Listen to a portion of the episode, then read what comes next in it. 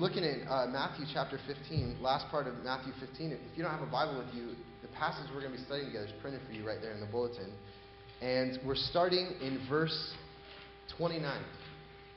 Hear God's word. Jesus went on from there and walked beside the Sea of Galilee. And he went up on the mountain and sat down there, and great crowds came to him, bringing with them the lame, the blind, the crippled, the mute, and many others. And they put them at his feet, and he healed them. So that the crowd wondered when they saw the mute speaking, the crippled healthy, the lame walking, and the blind seeing, and they glorified the God of Israel. Then Jesus called his disciples to him and said, I have compassion on the crowd because they have been with me now three days and have nothing to eat. And I am unwilling to send them away hungry, lest they faint on the way. And the disciples said to him, Where are we to get enough bread in such a desolate place to feed so great a crowd? And Jesus said to them, How many loaves do you have? They said, Seven and a few small fish. And directing the crowd to sit down on the ground, he took the seven loaves and the fish and having given thanks, he broke them and gave them to the disciples, and the disciples gave them to the crowds. And they all ate and were satisfied. And they took up seven baskets full of the broken pieces left over. Those who ate were 4,000 men, besides women and children. And after sending away the crowds, he got into the boat and went to the region of Magadan. Let's pray together. Lord, we thank you for your word. We thank you that you set aside time for us to devote our minds to study the things you have to teach us. And Lord, we acknowledge it's a great grace that you have taught us about who you are and the things that you've done in the world. And uh, we need you to now do another act of grace to us, to, to teach us what these words mean, and to apply them into each one of our lives and, and to shape our thinking and so, Lord, we present ourselves to you now that, uh, that you might instruct us by your Spirit. Now may the words of my mouth and the meditations of our hearts be pleasing in your sight, O Lord, our rock and our Redeemer. We ask this in Jesus' name. Amen.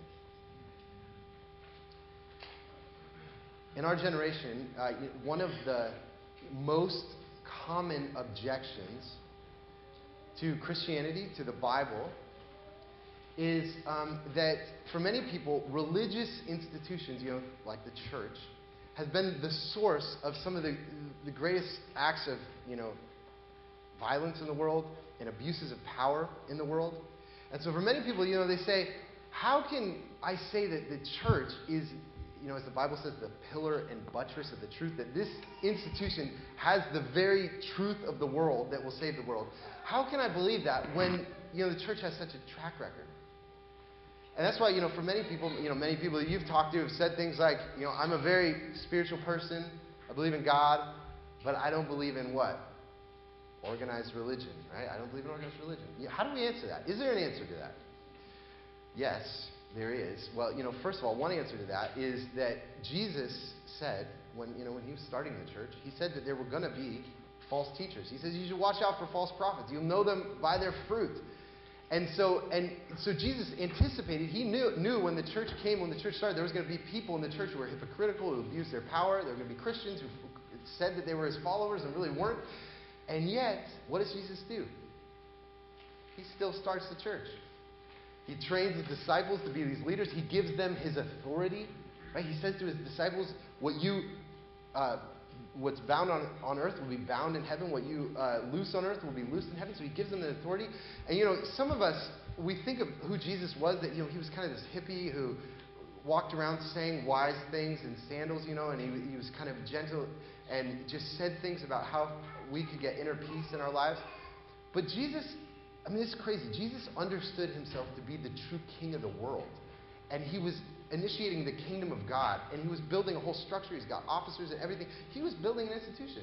And so, one of the things, though, that we see about both Jesus and his first leaders of the church is they acknowledged the church was going to have people who are going to abuse their power. So, we shouldn't be surprised that that's part of it. If, if Jesus and his apostles still believe in the church, we believe in it. But, you know, a second answer to that question how can I, with the church's history of, of violence and crimes, that, that Christians have done in history, how can, I, how can I believe in the church? The other thing is that Jesus says about his true followers that their good deeds that their life will be filled with will be done in secret. You know, you know where he says, don't let your left hand know what your right hand is doing? Which says that the people who really follow Jesus and love them, the abundance of good deeds that they're going to do where they're going to serve people, the only person who's going to know about them is God because they do them in secret. They're done anonymously. And so the things that are going to, what's going to be very public about the church? You know, megachurch pastor who has an affair or, you know, is laundering money or something like that. There's some big scandal. Those are the things that are going to make be public because God wants them to be public. He wants to expose them so justice will be done. The good deeds, the, the countless good things that Christians have done and will do throughout history are largely done in secret. And so we wouldn't know about them. And so, but you know, over this last year, I, have you know, as I've been studying church history, I've also found that there's a third answer to this question. How do we answer the, you know, the church's track record throughout history? And as I've been studying, I've really come to see that despite the church's blemishes, that other than Jesus, the church is without a doubt the greatest blessing God has given to human civilization since the beginning of the world. Other than Jesus, the church is the greatest blessing that God has given to given to human civilization throughout the history of the world.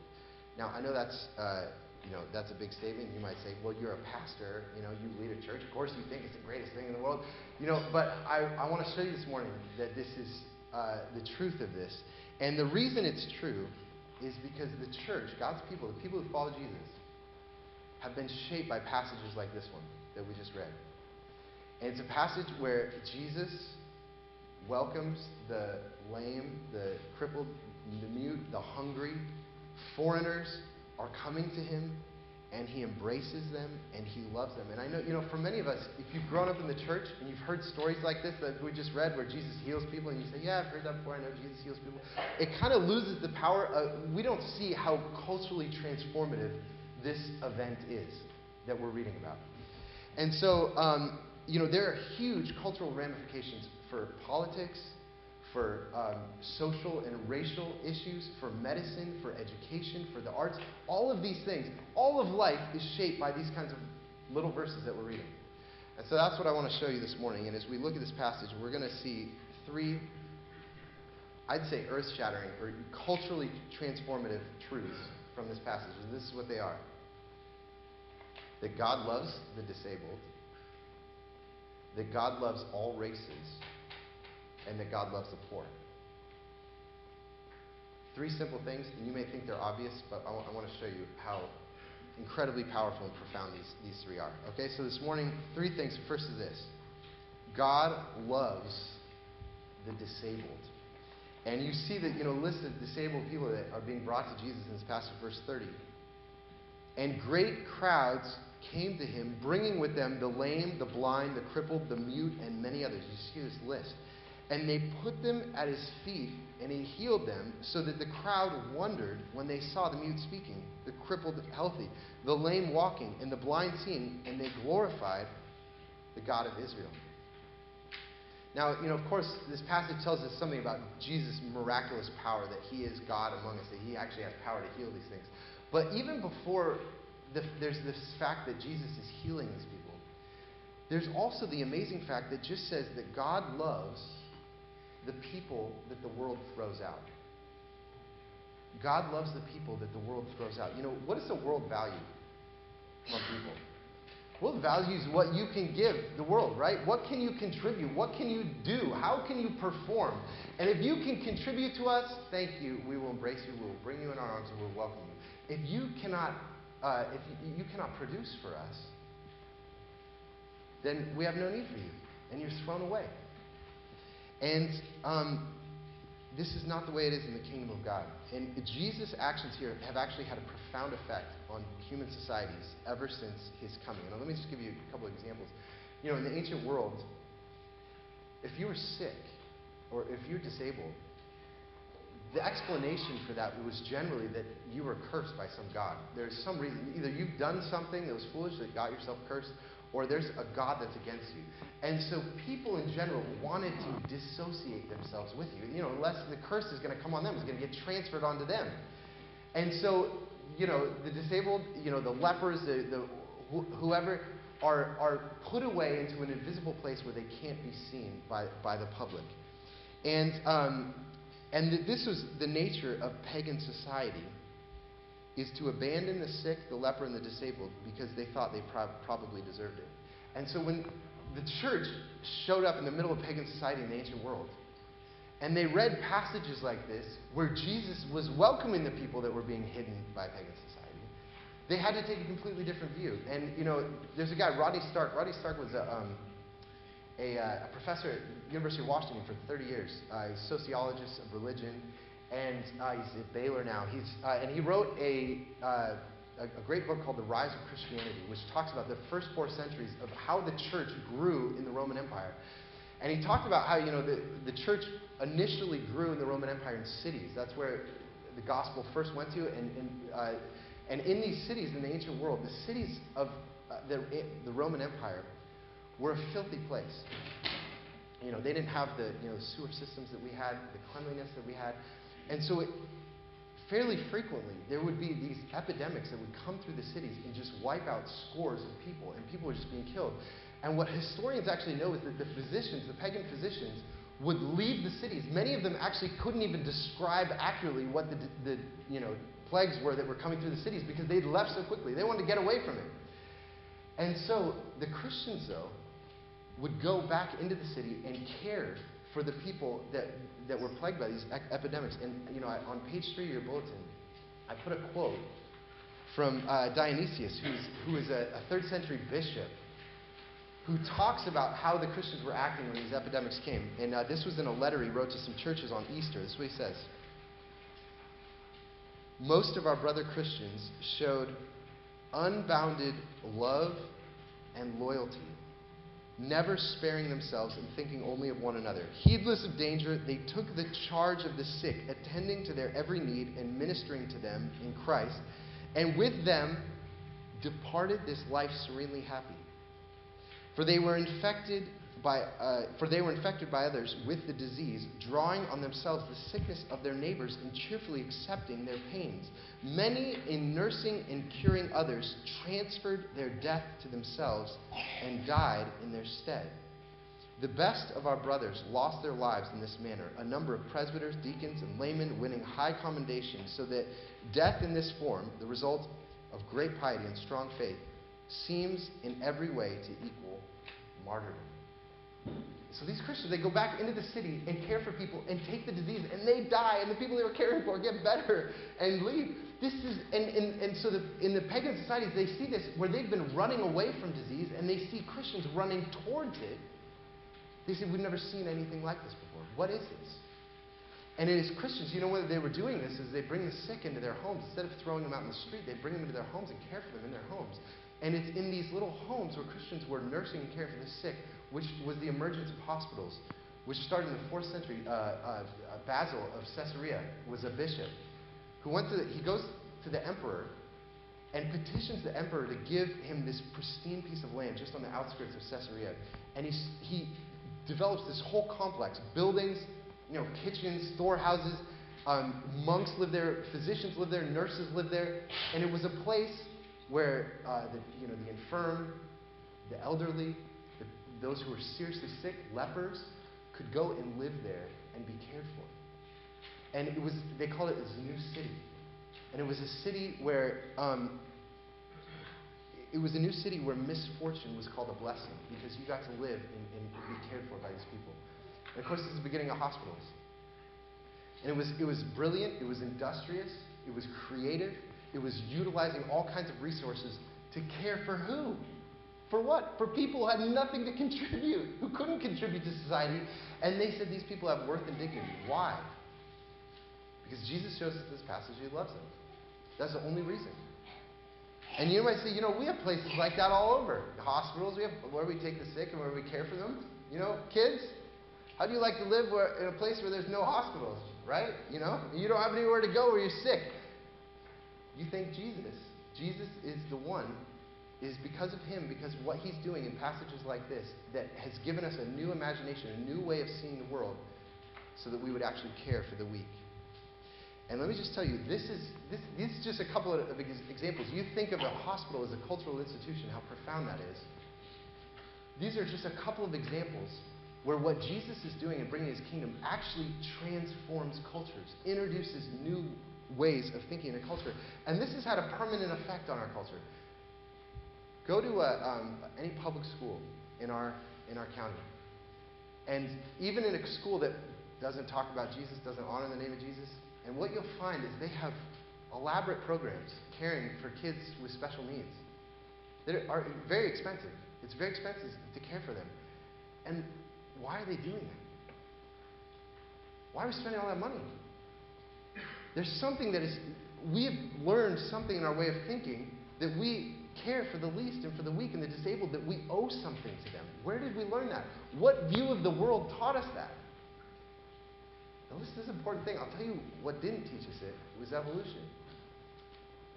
What did evolution teach us? That if you're weak, if you're sick, if you can't keep up, you better adapt quick or you're going to die. And nature will uh, rid itself of you.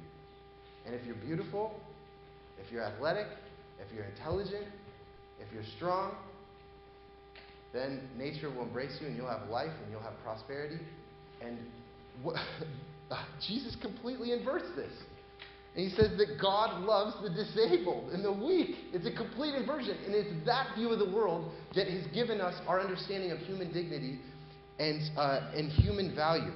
And so, you know, by the way, if you're visiting with us and you, would say, you know, I'm, I'm not a Christian uh, interested in learning about Christianity, let me just ask you this. Do you believe that? Do you believe that humans have value and dignity? Every single human being. Where did you learn that? Because what human history doesn't teach us that. The pagan cultures of antiquity don't teach us that. Nature certainly doesn't teach us that. Many cultures today don't teach us that. Where did we learn it? Well, you know, uh, Luc Ferry. Luc Ferry is an atheist philosopher. He's a renowned philosopher in, uh, in France, University of Paris. He says that cultures only understand human dignity and human value once they've met Jesus. It is not until a society has met Jesus that they understand that all people have value. And still to this day, societies that have not yet met Jesus and at some point in their life embrace Jesus still don't understand that. So, this is um, an incredibly profound truth that the only intellectual foundation for us to believe in value and dignity of all people is that Jesus loves them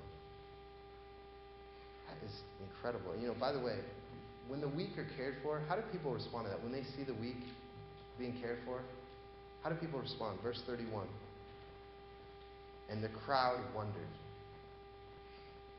When they saw the mute speaking, the crippled uh, healthy, and the lame walking, and the blind seeing, and they glorified the God of Israel. You know, in those pagan cities where the Christians went back in, and they nursed the, you know, if you, if you were about to die and some Christian came in and nursed you back to health and brought you into their home, what do you think the very next thing you're going to be doing is? Who taught you this? I love. Tell me about Jesus. All right. Who is your God? I want to know him. I've never seen anything like this. It leads us to wonder. Okay. So God loves the disabled, but you know you'll notice at the end of that verse I just read, verse 31. It says, "And they glorified the God of Israel." Which is actually kind of an odd statement to put in right there. Why does he say specifically the God of Israel? Why does he say they worship the Lord or something like that? The reason was because the people that Jesus is caring for right here are not Jews. They're not Israelites. They're not people of Jesus' tribe. They're outsiders. They're foreigners. And this is the second profound truth we learn from this passage. Not just that God loves the disabled, but second, that God loves all races. God loves all races. His love breaks down racial barriers. And you know, again, you might think that's an obvious thing. You might think, yeah, all people have dignity. That's obvious. All races are equal. That's obvious. But you know, that wasn't obvious in the ancient world. In the ancient world, um, in, in a pagan society, the gods were all associated with different people groups and tribes. So every tribe or piece of land had its own god that they worshiped, and they would battle against the other tribes, and their god would fight against their god, and our God defended us and represented us, and your God defended you.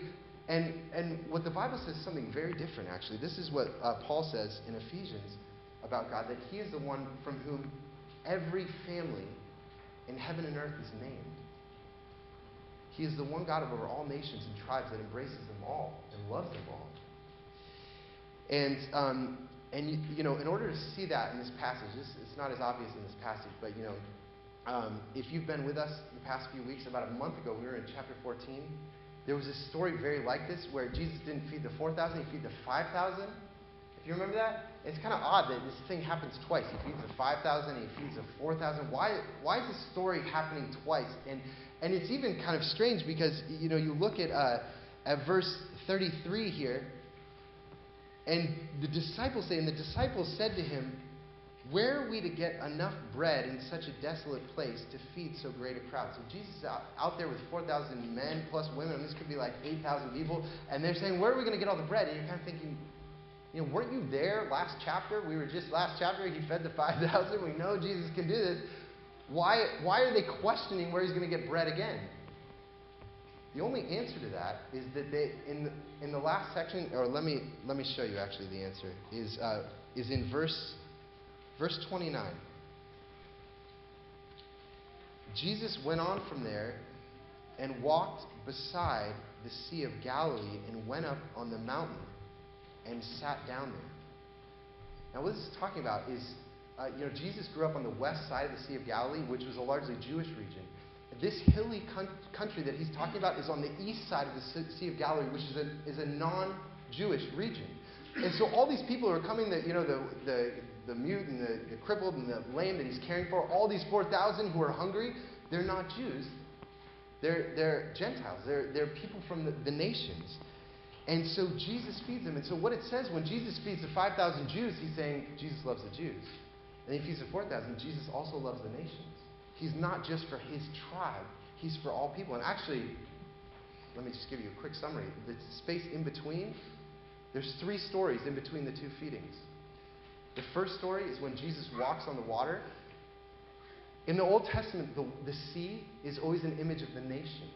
You know, they're all chaotic and there's waves and, you know, wind and stuff like that. It's very dangerous. And what does Jesus do? He walks out on the sea and calms the sea. It's showing that he's the Lord of the nations, not just the land, which is what Israel is, but the, the nation. And then the very next story, what happens? Jesus says, it's not what goes into a person's mouth that defiles him, but what comes out which is this reference to the Old Testament. Israel could only eat certain foods, and it was part of the way that they remained distinct from all the nations. And Jesus says, No, you eat all foods. And it was his way of saying, No, we're bringing in all the nations that the people of God. It's not just Israel my chosen people, but I'm bringing all, all people in. And then last week, if you were here, what was the story about? The Canaanite woman who comes and asks for Jesus to free her daughter from a demon possession. It's again a foreign woman who comes and Jesus embraces her and, and uh, does a miracle for her. What all of these are saying, all these stories are signifying that Jesus' kingdom and his love are going to embrace all the races of the world. All the races of the world. And this is how the Apostle Paul put it. Now, this is a little bit of a long quote. Listen to this, though. This is really profound. This is in Ephesians 2, verse 14. Listen to what the Apostle Paul says about Christ.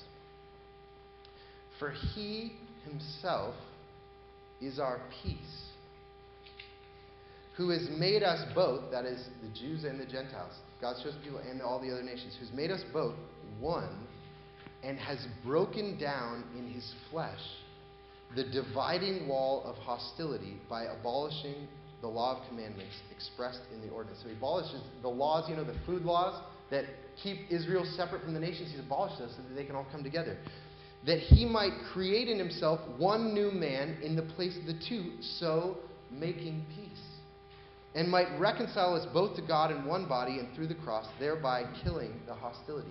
All this language of peace, he's making peace, he's destroying the hostility, the dividing wall between us. Jesus is bringing ethnic groups who would normally be warring against each other, he's bringing them together to love one another, and that they find peace in him. these chapters that we're reading in the Gospel of Matthew are the turning point in history where God is beginning to bring his peace to the nations. And he's going to do it through the gospel. Now, some of you are going to say, well, that was 2,000 years ago.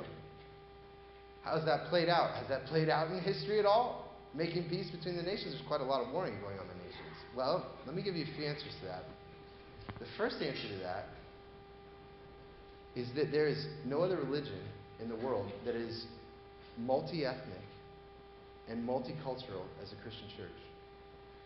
You look at all the continents, you know, uh, the, the, Christian church is basically uniformly dispersed over the inhabited continents of, of the globe. You know, if you go to Europe, you go to Asia, you go to Africa, South America, North America, Australia, there's this almost a uniform dispersion of how many, uh, what percentage of the church is in each one of these continents, about you know 20 to 30 percent in, in each one that this is a multi-ethnic, multicultural community. And actually, even you know, in the ancient world, in those cities, with those filthy cities, you know, in, in the ancient cities, they were divided up into these districts.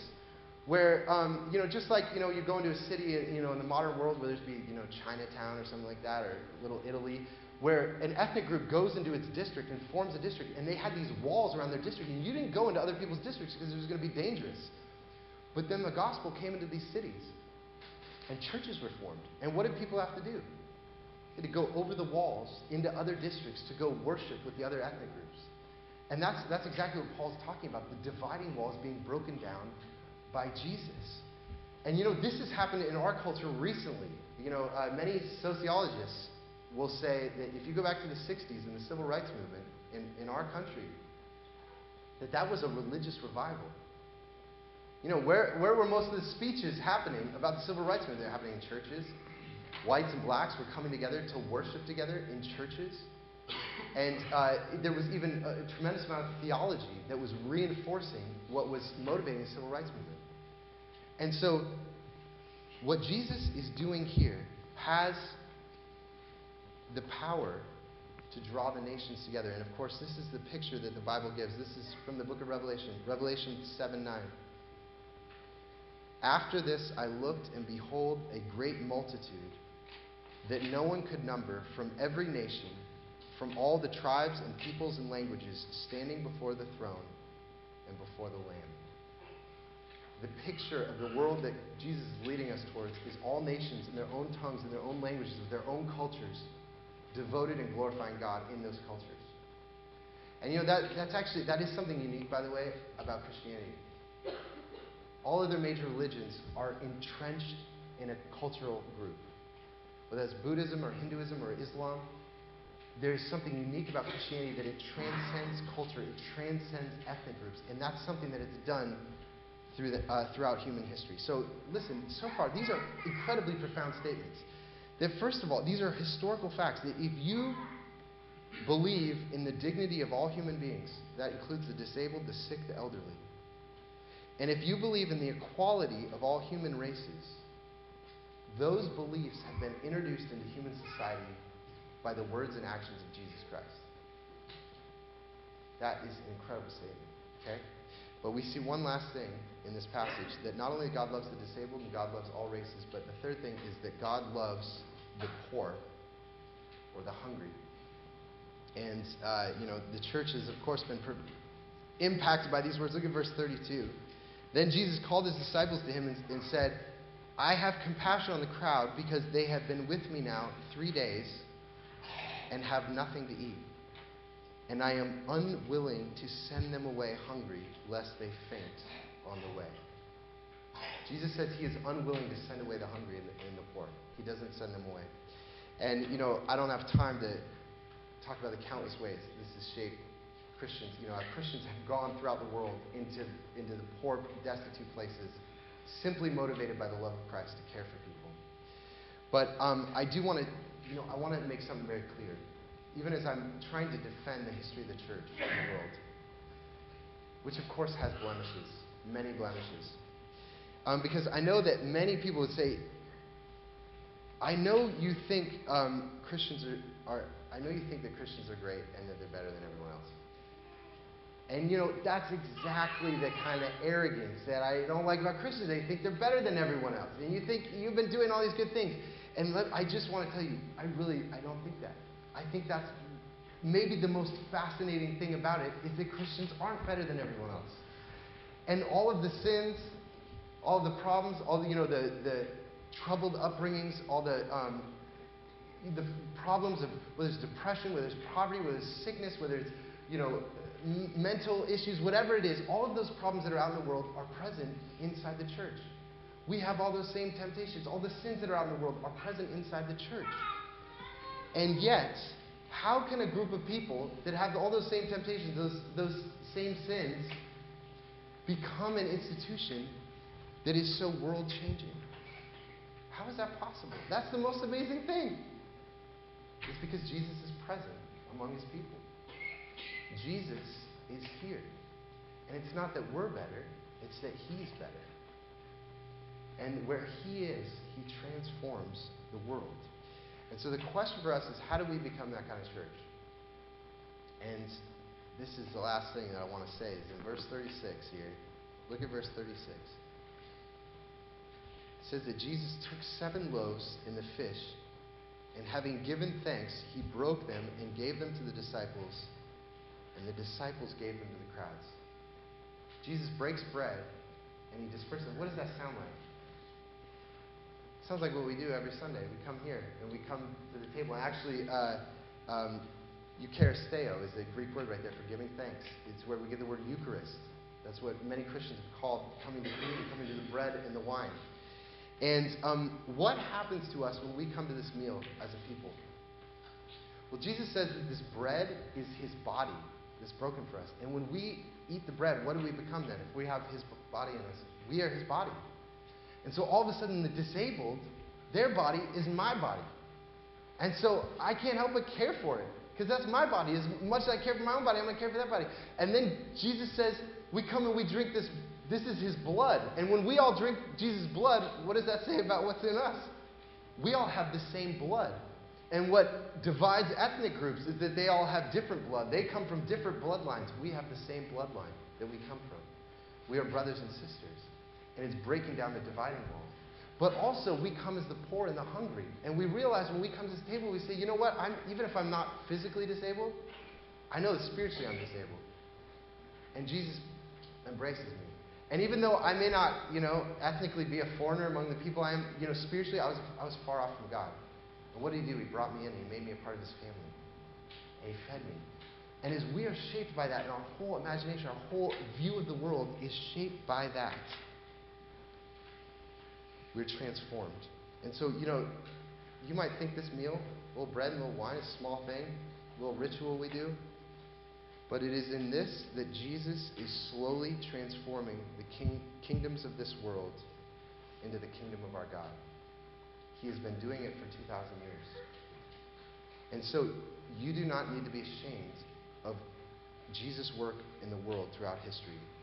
He has done, is doing, and will do immeasurably good for our world. And the good news is, you and I, we get to be a part of it. Let's pray together.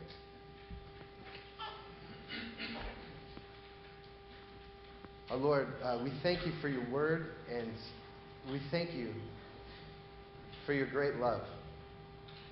We are all here this morning acknowledging, confessing that we have tasted of that love. It is our supreme joy. And with the crowds who wondered at you, that you would welcome the broken as you have welcomed us, we wonder at you, our Lord. And we pray that you would teach us by these words and actions that we read in the scriptures, that we here in Bellingham would just be a small part of that great kingdom that you are building around this world.